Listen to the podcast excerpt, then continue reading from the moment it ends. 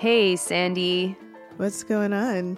Not a whole lot. Um, you know, my kids were in school for a day, and then I got a cold, um, and so I've been dealing dealing with with that, and, and it's reminded me, yeah, and it's reminded me that you know these kinds of illnesses that we're forced to weather are kind of like our payment to exist in society. So I was trying not to hate it too too much.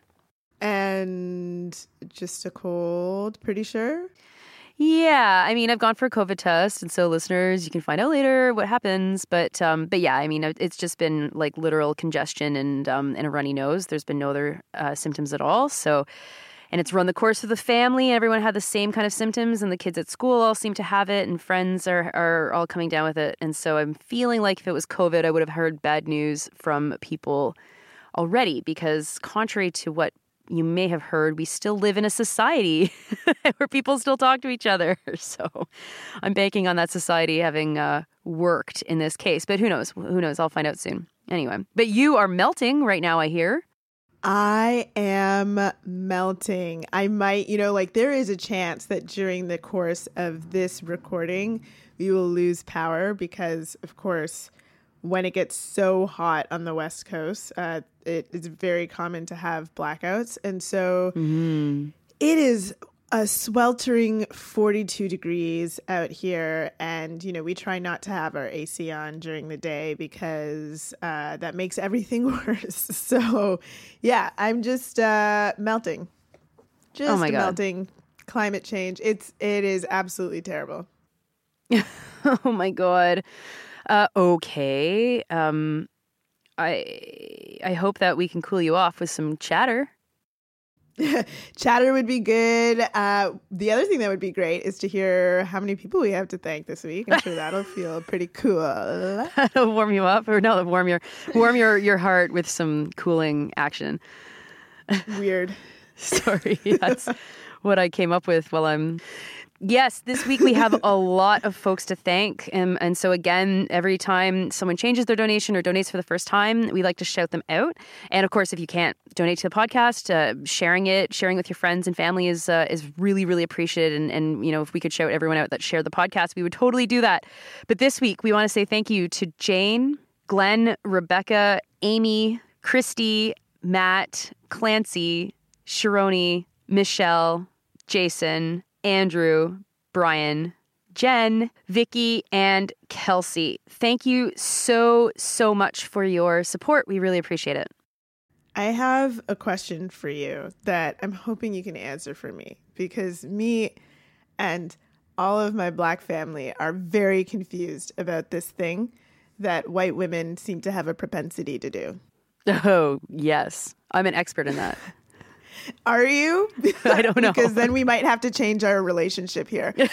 but um, have you heard about I mean, we're not talking about this on the podcast today, but I just I have to mention it. This professor at uh, George Washington University, a professor of Africana Studies, who has been living a lie as a black woman um, for a very long time.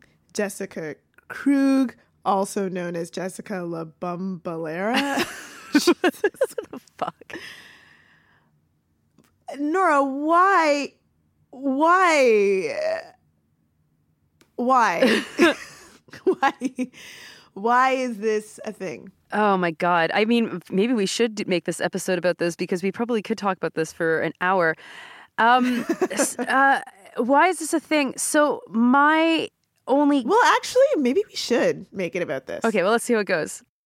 I saw all of this stuff unfold and uh, I, I actually get like I said this on Twitter. This is one of the few things that actually makes me get a stomach ache when someone is exposed as being an ethnic fraud. a white person is exposed for having claimed some sort of background that they do not have, and I don't know if you saw the videos of her talking, but okay. I've seen everything. I saw it all. I saw I saw all the things. Yes, I did see the video of her walking down the street attempting to put oh. on a New York accent. The worst New York accent I could possibly imagine. I did see that. Yeah. Yes. like I don't even know how many of those accents I've heard in my life, like like real New York accents. I probably can count on one hand, like how many actual New Yorkers in my life I've met, and I still can tell that that was a fucking act. It, ah, that I, uh, that was so uncomfortable, and I think that it it really is an interesting uh, look at the pathology of whiteness. You know, a lot of people talk about white people like to uh, lay claim over. Um, I actually am not satisfied with that explanation for what happens in a situation where a white person decides to say I'm black or I'm indigenous, I, which is obviously something that we see quite a lot as well. Um, and then also then to look black. I mean, you wear like purple lipstick and big hoop earrings. I mean, what in the fuck is that? Yeah, and apparently would uh, go to class wearing like leopard print um, leggings and crop tops uh, as like a performance of what she thought was blackness, which uh, is like what what is going on there? What is this minstrel show of a life that you've decided to to lead?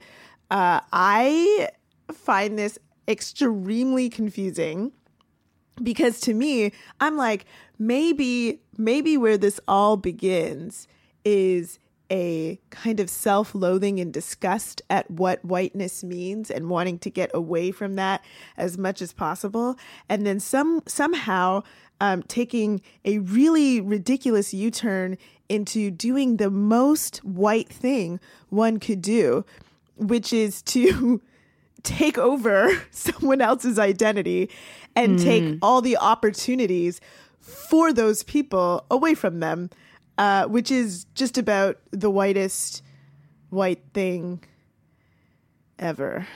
yeah. I just I I like I I truly do not understand it. I've had several conversations uh, in the last few days trying to understand it, and there is nothing like I, there's no explanation or um, analysis that has felt satisfying in any way to me. I like I cannot explain it either. I don't I don't like I've never encountered this in my my my own life where I can have seen like the trajectory towards someone doing this. Although now that I'm saying this, I am thinking of someone I went to elementary school with who for a solid 3 grades tried to convince us she was a real witch.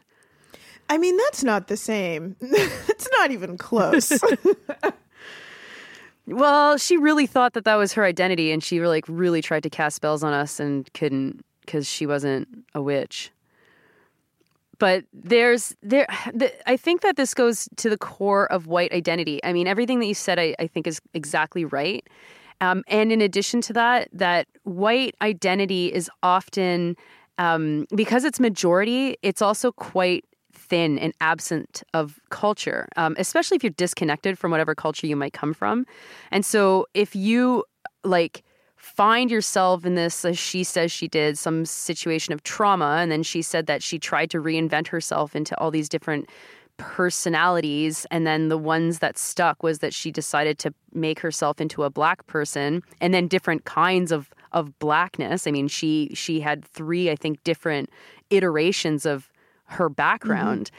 Um, I, I I don't I can't explain it at all. Uh, other than like you know she was like, well, I'm obviously mentally ill. It's like yeah, I mean yeah, that's pretty obvious. Um, but what I thought found so interesting was that like her confession thing was really difficult to read. I, I wasn't interested really in reading her explanation for this. A, a lot of people have said that that only came out because she was trying to get ahead of this because she was found out. Like I mean, she was found out. I mean, how could the how the fuck was she never found out before this? But okay, fine. Um, but that I I think, uh, yeah, the, the, this idea that that that as a white person, like we often come from situations of like literally no culture at all. Because you might grow up in a situation where your culture is omnipresent and it's bad and you identify that it's bad. And then rather than you know doing what you should do which is to struggle inside communities to make it better uh, you run away from it and then like literally assume the identity of the person that you're oppressing. I mean there must be some serial killers and shit that do this uh, in a very similar way with their victims? I don't know. Yeah, I don't know. Uh, but as you say, as you were saying that you don't know anyone who's done this before, I was thinking to myself that I don't know for sure anyone who's done this before, but I have had questions about people before in my mind, and I do know at least for sure for certain one person uh, who I think at one point was considering um, labeling themselves as indigenous based off of a a story that he had heard once from a great grandfather, perhaps um, about someone who may have been uh, in their family just for a moment who might have been indigenous and was like uh, toying with the fact of like letting everybody know that you know there's likelihood that I am actually indigenous and was doing all this research to try to reinvent themselves in that way. And I mean, I, I, you know, there's been some pretty high profile uh, cases as well of white people claiming indigenous identity as well.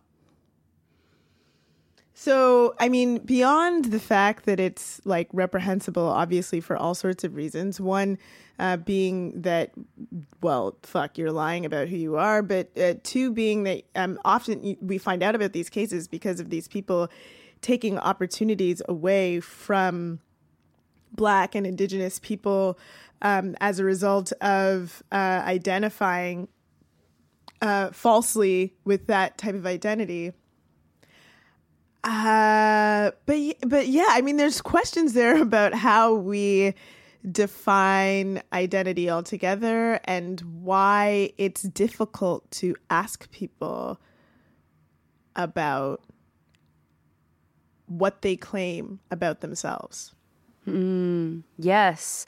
That uh, uh, so when I said that I can't think of anyone who's done this, I can't think of anyone who's pretended to be black who is white. Aha. Which is I mean also a very um bold move. I mean Yeah. like uh, you know when you're if you're white you're it's pretty fucking obvious that you're white like i don't know if you saw um uh, ms krug's uh salsa classes Dude, as someone who has taken salsa before, and I don't look, I don't, I do not consider myself especially talented at salsa, okay? But I do know that your hips are supposed to move along with your legs. Yeah. Um, and so, you know, you were you were talking about um, that, you know, in in doing this act, she was taking away opportunity from black scholars, and that's a really important part of this. But I think even worse, or maybe not even worse, but definitely bad, differently bad, is all of the relationships that she formed on on lies. And um, that you know, there's a circle of scholars around her. Probably had a network of friends. I mean, I can't imagine what it would have been like to date this this individual um, that that's a whole bunch of people who have been betrayed and let down and all these kinds of things. But I definitely know folks whose indigenous claims have been questionable at best. Um, and often I saw this, as I imagine you saw this, um, in the student movement, where there would be some sort of material gain to claim that you have indigenous identity. Although sometimes it was also because people like were like, "That seems cool. Why can't I also be that?" I have an, a great great grandparent who may have been indigenous, and even in those cases, they probably weren't. And and certainly in Canada, that is. Uh, a huge problem. I mean, I think that the Krugs and the Dolazars of the world are. I mean, they're so. Dolezals? Dol- what was yeah? What the fuck was her name? Rachel Dolezal, yeah. right. I think that they're they're like really audacious in their lies, and so there's a, a lot of interest in these cases. But in Canada, I mean. You know, if you follow the work of someone like Darryl Leroux, who's a scholar and academic um, out in Nova Scotia, like his work has managed to, to kind of take apart the indigenous claims of so many people in this country who, through their um, you know, fake indigeneity have managed to get themselves into positions of, of power or access to resources or whatever. And I think that it's not a coincidence that you'll see that more in Canada than you will see people claiming to be black. Although, fuck, maybe there's tons of people claiming to be black somewhere and I'm, you know, they just haven't been, you know, found out. So you know, we'll see, I guess. I mean, well, part of part of that though, just to just to um, address that little piece is like part of that is that yeah, I mean, yeah, it's audacious, but not really. I mean, part of the the issue there that um, is uh, beginning to be spoken about a little bit online is the way that white supremacy works to privilege certain types of phenotypically presenting black people over others. Uh, folks who are lighter skinned and look closer to white generally um, are able to access uh, more. Uh, privileges in this society than folks who are darker skinned and don't have uh, a proximity to whiteness based off of their phenotype. And so, what those people are doing are capitalizing on the way that white supremacy operates um, within blackness, which is hella complicated, obviously. Uh, but fuck, we shouldn't run away from the truth. That's what's happening and a lot of people have identified that that's exactly how um, this this professor was able to get away with it. Even though when you look at her, you're like, that woman is fucking white. I mean, there's she's really not mm-hmm. close to black mm-hmm. at all. But um, you know, white people need to be thinking about this and thinking about how we what what role we play in privileging certain kinds of lighter black people in certain positions of power and how a lot of white supremacy exists on um, on really like a scale, which is uh, such, such a ridiculous like if you think about it in this way, it's like how the hell does our system operate on this? But but really, white supremacy really does categorize you know the shades of blackness. Now, what I was saying earlier, like related to uh, to to Canada and indigeneity and white people and the relationship between the two. I mean, I think that that it's more common in Canada for a couple of reasons, and one of those reasons being like colonialism is still so. Uh, present and is still so ongoing, and violence is still so present and continuing to be committed by white supremacy, by by by politicians, by the you know business establishment, and individually by white people. And so one easy way to absolve your sins if you're a white person and you're and you're feeling guilty about this stuff is to be like, well, I can't be anti-indigenous because I actually am indigenous. I've just found out or I have a tenuous claim or I mean you know, there's a lot of folks who are still reeling from news about Gwen Benaway, who uh, claimed to be Indigenous, is a is a poet and a writer, and and uh, and she claimed to be Indigenous for many many years, and was found out, and you know, has gone radio silence since this um, since this finding out or this this reckoning happened. But um, you know, recently in the Winnipeg Free Press, um, Canada's best columnist, uh, one of Canada's but like officially best columnist, Niigaan Sinclair, was writing about exactly this about how structures need to be able to interrogate people's claims of indigeneity because it keeps happening that people are just given the benefit of the of the doubt. White people are given the benefit of the doubt and they're able to win awards or they're able to get positions. And this I think is really really important for white people to grapple with and how we enable this and how we're uncomfortable to like ask these kinds of questions or to because you don't want to police someone's identity either. And so what is that balance between not policing identity but also like making sure that someone's claims are legitimate and they're not able to just you know use a system that has been built to try and mitigate some of the oppressions that white supremacy has has woven into it. And it's a i mean it's a real real canadian problem i think. Um, when you look at, at daryl's research i mean there's just like names and names of names of people who are in really high profile positions whose claims to indigeneity like just vanish under under a little bit of scrutiny. Yeah, I think present here also as a problem is uh, a, a conversation that I think ha- has made people uncomfortable, and perhaps this is why people have shied away from having it. Uh, but I, I do think we need to have it, and that's a conversation about the limits of the politics of identity. I think uh, the politics of identity are really important. We need to understand them, and we need to also understand that there is uh, a type of uh, knowledge that comes from lived experience that should be um, respected and privileged in uh, in discussions about uh, racism or colonization or uh, other types of oppression uh, that people might experience. But there is a limit uh, to that, and it's just one piece of the story. Do you know what I mean? Sometimes I think that we lack nuance in discussions about the myriad of things that can come together to create an argument.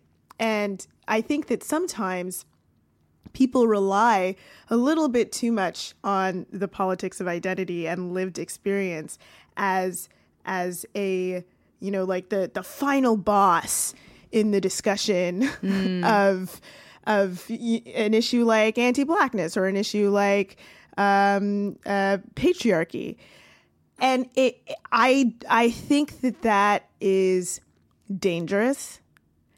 And i think that we have to move beyond that and not be afraid to discuss that it can be true that the politics of identity are of utmost importance, but it can also be true that the politics of identity can't be the only thing that we rely on as uh, a bringer of expertise uh, in a discussion about oppression.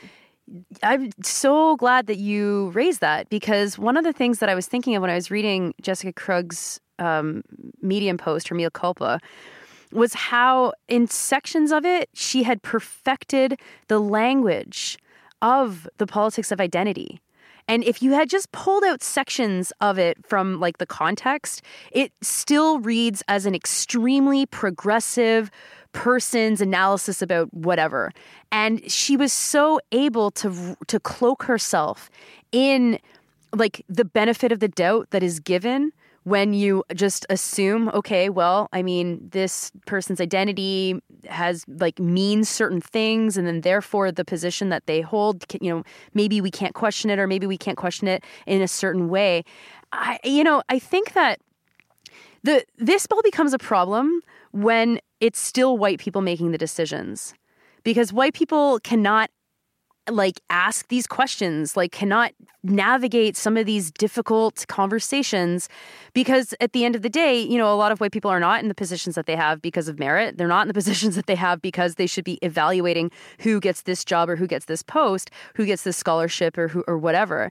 And because there is not a diversity of of identities in decision making powers we've we've outsourced a lot of that to that that question of the identity of of the of the, the politics of the identity of the person in question. And that's a really big problem because it, it allows us, white people, to skirt these discussions. And in skirting these discussions allows for people to uh, you know, to either to figure out how to play the system in the way that the Dolezals and the fucking uh, Krugs have, uh, or of anyone who's assumed um, indigenous identity, and at the at the result of you know hurting a lot of people along the way. I mean, it's it's like like these theories emerged in the 1990s in a in a in a time where where white whiteness, white women. You can talk about the feminist movement because this is really where the, the discussions were, were quite rooted in the feminist movement, who saw womanhood as being like the most important identity uh, in terms of systemic oppression. And so if you're not a man, you are systemically oppressed by the state or by patriarchy or whatever. And then all of a sudden, we were able to start talking about how multiple identities meant that there was different kinds of oppression that exists within society. And I, and you know, we've gotten to a place now where most people are not going to argue that, like argue against that. Most people will accept that and say, well, of course, if you have multiple identities that are oppressed, you are going to experience multiple or different kinds or more profound versions of oppression within the white supremacist capitalist society. Okay. But getting further in that discussion has seemed to been stalled in the last couple of years. I mean, is that the right way to maybe think about this? I think maybe. And I, you know, like it's it's curious because in this discussion I feel like we're asking more questions to one another than we typically do in a discussion. But I think part of the part of the reason for that is because yeah, the discussion has been stalled and this type of discussion isn't happening in a lot of places.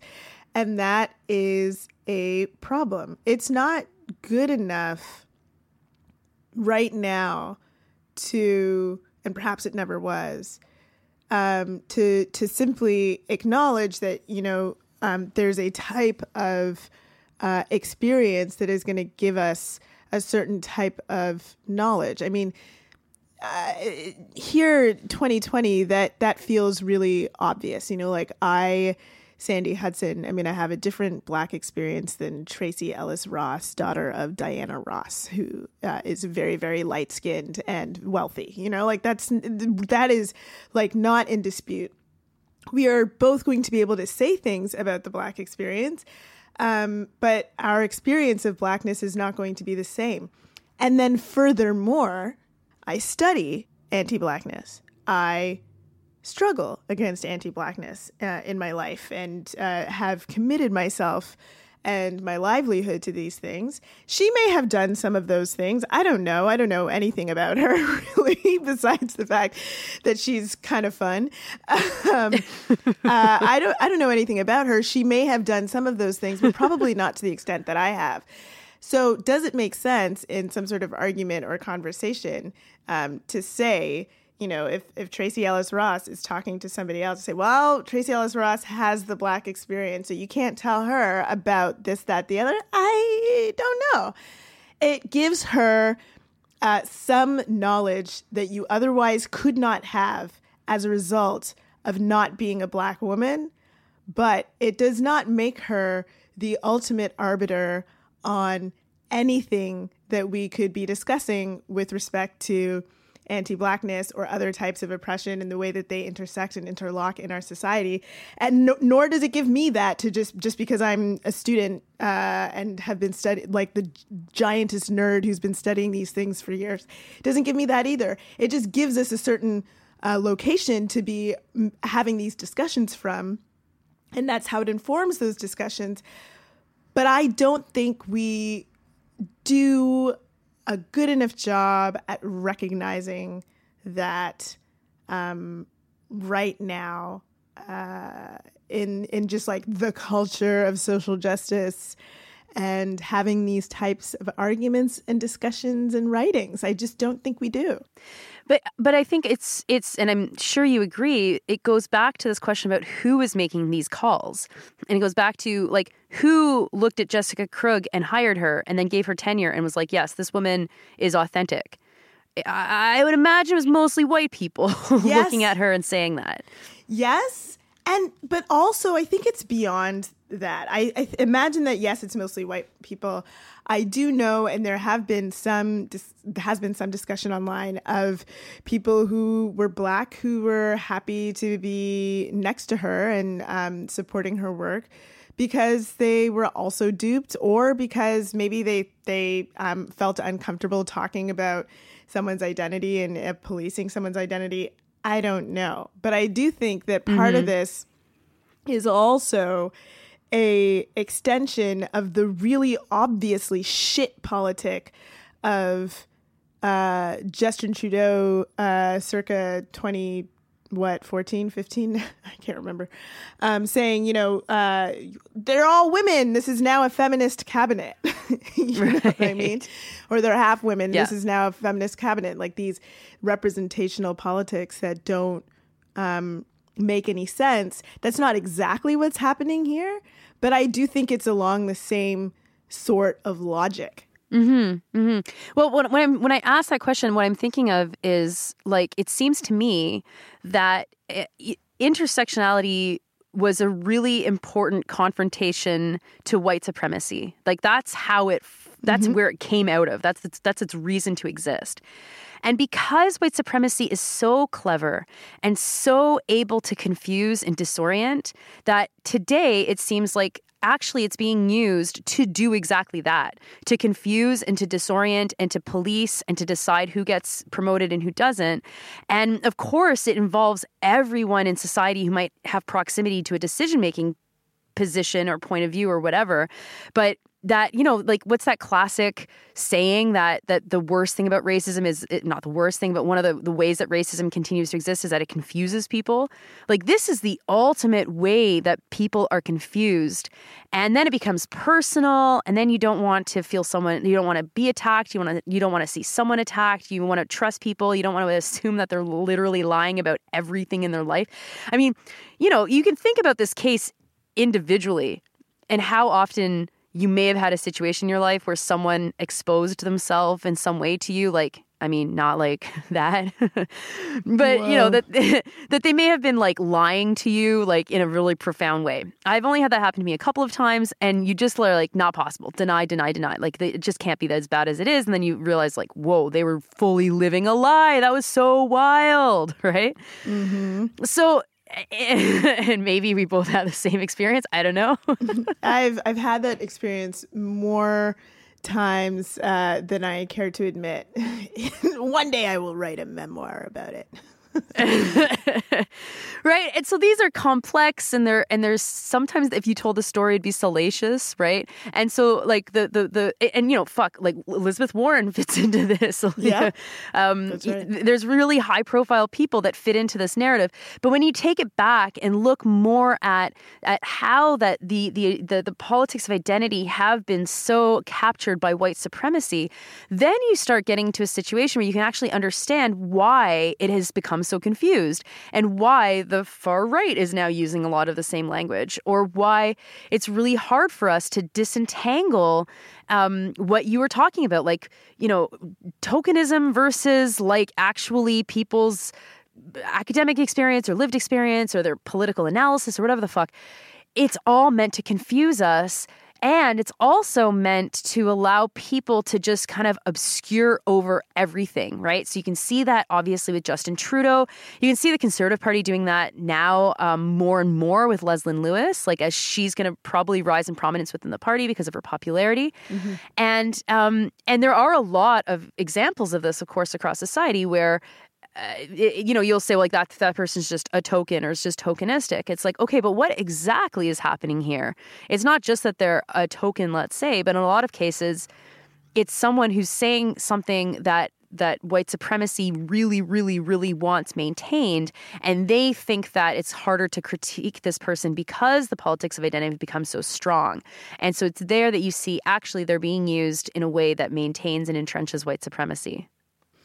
Yeah, uh, I think that that is uh, really interesting to you know, like it's it always goes back comes back to who holds the power, right?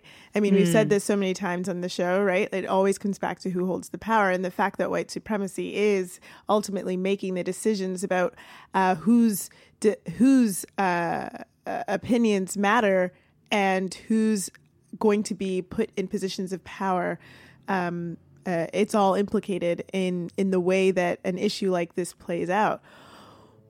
I, I have two things, two other I, thoughts in my mind about this. One is, gosh, that letter. I also found it. Her Medium article. I found it. I could not read to the end. I think I read to the point where she called herself a culture leech, and I, and so she's like, "I'm not a culture vulture. I'm a culture leech." And I think I probably threw my phone across the room. I was just like, "I'm done with this." Um, but I do think like, you know, uh, what a disingenuous piece of shit fucking apology. Oh, yeah. you know, it didn't come with anything that was like, I'm gonna resign now, or here's what I think I should do in order to to make things right. You are totally right in identifying that she employs the language of social justice so expertly to try to still um, portray herself as uh, this moral being, even as she's admitting this thing. The second thought that I have is why do you think that these cases become such massive flashpoints? You know, whether it's um, the cases of uh, uh, Indigenous folks in Canada, some have been uh, far more widely publicized than others. Uh, Elizabeth Warren as well, or the the Rachel Dolezal and the fucking Jessica uh, Krug Labum or whatever the fuck. Why do they hit such an inflection point in our collective consciousness? Oh, I, I I said this earlier. I think it's because it's salacious. Um, you know, it's it's kind of like the story of you know the first time you ever heard that the this couple that you like have known for your whole life, the the man actually has a whole separate family with kids and everything, and they only found out on the deathbed of the of the man. You know, you know what that's like. Uh, I mean, sure. Or is that white people stuff? I don't personally know what that's like. No, uh, that doesn't. Yeah. Okay. But I think I've probably read something like that before. I, I mean, I may have I may have heard that happening to people that I know. Okay, Wow. and um, you like can't believe it, right? Yeah, I'll, uh, I can tell you off uh, when we're finished about that whole story uh, in, in complete um, glory, and you just cannot believe, cannot believe that it happened, right? You're like, that is unbelievable. And so I think that there's an element of that. How how in the fuck do you construct an identity that is not who you are and you live it for so long and then all of a sudden it comes crashing down. Now, as we've already said, a lot of people have done that in Canada with indigenous identity and their lives not only didn't come crashing down, but they're still actually holding the positions of power that they have. I think there's also, I mean, there's an obsession in the United States with this kind of thing because it's so breaks that black white barrier. It's someone who's white who's trying to be oppressed rather than the than the vice versa. And um and so there's this obsession around identity in a way that I think uh, I I mean I, I would have to see what would happen in Canada if there was a similar kind of situation, but it, it really does hold all of the issues of the United States all together, like, you know, race relations and salaciousness and, and, and, and audacious kind of living or whatever the fuck. Um, you know, but you can look at Canada where there have been really high profile situations like this. And I think Joseph Boyden is probably one of the highest profile people that that's happened to. Um, and he was high profile because, of course, he hurt a lot of people. He had received a lot of awards. Things came crashing down in a lot of different ways. So I mean, I, there's all that. I mean, the, the, the also the very simple way to respond to that is it's also um, just an easy race story that white media, white journalists can kind of like make fun of and not feel too like implicated in because they would never do that. Yeah, but I mean, it's like, it's funny, sure, but it's also so awful at the same time. Like, because there's real, there, it's sad, it's gross, and there are real implications. Like, um, she she is in a department where she is connected to probably i mean how many students would have had interactions with her who are um, you know questioning um, their academic um, careers right now who maybe had her as a supervisor and have since moved on and they're you know trying to uh, get their get their next writing or their next journal published and now are going to be forever attached to her in one of their writings you know like this is you know it has serious implications um, so you know it's not I mean, it's it's awful. It's weird. It's you know, funny in some ways, but it's just like like the implications for people. They're a lot. Yeah, I saw one of her students say something like, um, I'm shocked. This is unbelievable. And I don't understand why she did it because she's obviously very smart and probably could have had a career like as a white scholar. And I think that that's a really important kind of thing to to think through, right? It's like if you are a white person and you're like, how do I support racial justice? You know, there's a there's you can you can do it. Of course you can do it. There's lots of important ways that you can do it. You can write books, you can collaborate, you can become an activist, you can become whatever the fuck. You don't have to assume the person's identity that you're trying to work alongside or struggle with. And I think that, that that's where it gets very, very bizarre and strange. And then you kind of start like pathologizing or wondering what could be up with the individual. But, you know, I think that this episode pretty much shows that it isn't about the individual, it's about the lie that and the, and then the the the impact that that lie has and and why people would go to such kind of extreme lengths to live out that lie. And it is because they're trying to get access to power they're trying to absolve the the the sins that we all have as white people. And you know i mean if you're listening to this and you're white like all i can say is you know one of the things that that that Niigaan Sinclair wrote in his in his piece was like you know, there's a common adage that it's like it's not about who you claim within a lot of indigenous communities, it's about who claims you, right? What connections do you have to Mm-hmm. kinship, to to relationships, to friendships and to all this stuff. And I think that that is I mean, that's how we all really should live anyway. That's a really important way to live because it reminds us that our relationships are uh, they're they're they are you know two way streets or they are like living organisms that we have to nourish and we have to work together in good faith and and and and eh, with with good intention all the time rather than looking at other people and saying to ourselves how can we take how can we take how can we assume how can we steal how can we hurt how can we did, uh, do damage on or, or, or violence to and i think a lot of white people are really trapped in a mentality where they just can't see a way to be like normal and good with people that they don't have relationships with yet. And that's that's the foundation of organizing. That's the foundation of building and and having friendships and having relationships that then can grow into struggle together.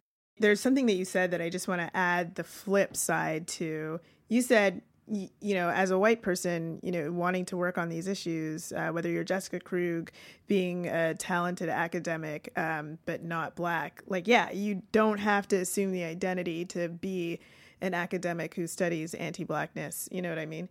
Um, but the flip side is also that you don't have to extract yourself from everything like to just be like i'm just not going to touch racism at all. I'm just going to be over here pretty quiet um, and uh, tweet my support uh, for all of the anti-racist stuff and that's the safer place to be. It's like look the flip side is you white folks are going to be uncomfortable when you engage in anti racist work at some point. It's likely that someone is going to interrogate why the fuck you're there. And if that's all you have to deal with in the fight against anti racism, or in the fight against racism and the fight against anti blackness, consider yourself lucky. It's like none of this stuff is easy for anyone. And if you're entering this type of work expecting to feel a, a, level of ease and comfort, then you are you are entering this work with the wrong expectations. People are going to interrogate what your motivations are, and your motivations deserve to be ter- interrogated because you should know what your motivations are, and you should be able to answer those questions. You are very likely gonna fuck something up. And someone, if someone tells you when they fuck something up, like you should thank them. When you fuck something up, you should thank them that they are, um, they find you valuable enough to, um, to be honest with you instead of just telling everybody, fuck that person, let's just ostracize them and get the fuck out of here. It's gonna be tough. We don't have everything figured out, and white folks definitely don't have everything figured out. Um, but it is important for white folks to be working on um, issues of anti blackness and anti racism. It is absolutely crucial to the success of overthrowing white supremacy. And so you can't just in comfort say, well, I'm not going to be Rachel Dolezal and I'm not going to be Jessica Krug, but I'm also not ever going to engage in any sort of discussion ever or find myself in these spaces where I could be interrogated. That's also fucked up. Don't do either of those things. At the close of this episode, I just want to say two quick things. Let people know about two quick things that are happening. One, a few weeks ago, we talked about a um, an event that was being put on by the Toronto Public Library that was ultimately canceled because the panelists, of which I am one, uh, refused to do an event with the Toronto Public Library because they had hosted transphobe turf Meghan Murphy in their space. Well, the union that represents uh, the workers of the Toronto Public Library, CUPE 4948, has taken on um, having an event with activists about online organizing. Um, and the union uh, is also working very hard to get uh, the Toronto Public Library to end their transphobia. And so the panelists have agreed to do an event with the union. And so that is happening uh, this week on the on September 10th um, at some somewhere on some Zoom link near you, so you can uh, look that up online. and then the other thing that I wanted to let folks know is last week I think we were discussing very briefly the strike action that the players of the NBA took and how other sectors should be doing something like that um, in support of Black lives. And I mean, fuck, this week it was you know Dijon Kizzee was shot uh, over 20 times for a uh, bike code violation in uh, Los Angeles. Um, there's the news of uh, Daniel Prude, who was uh, suffocated uh, to death in Rochester. Um, and then the, the news of Deon Kay, who is a protester who was shot by DC police. And then in, in Canada, in Brandon, a black man was beaten and stabbed by a group of five people um, in in Manitoba. And so all of these things have happened this week. It's been a really tough week for black folks, and scholars have announced that they are doing a scholar strike on September 9th and September 10th. So if you're a student or a faculty member, uh, please consider drawing your labor on the 9th and 10th. And in Canada, there's a, um, a, a group of scholars who are organizing a set of teach-ins for that day. And so you can find out more about that on, at scholarstrike.ca.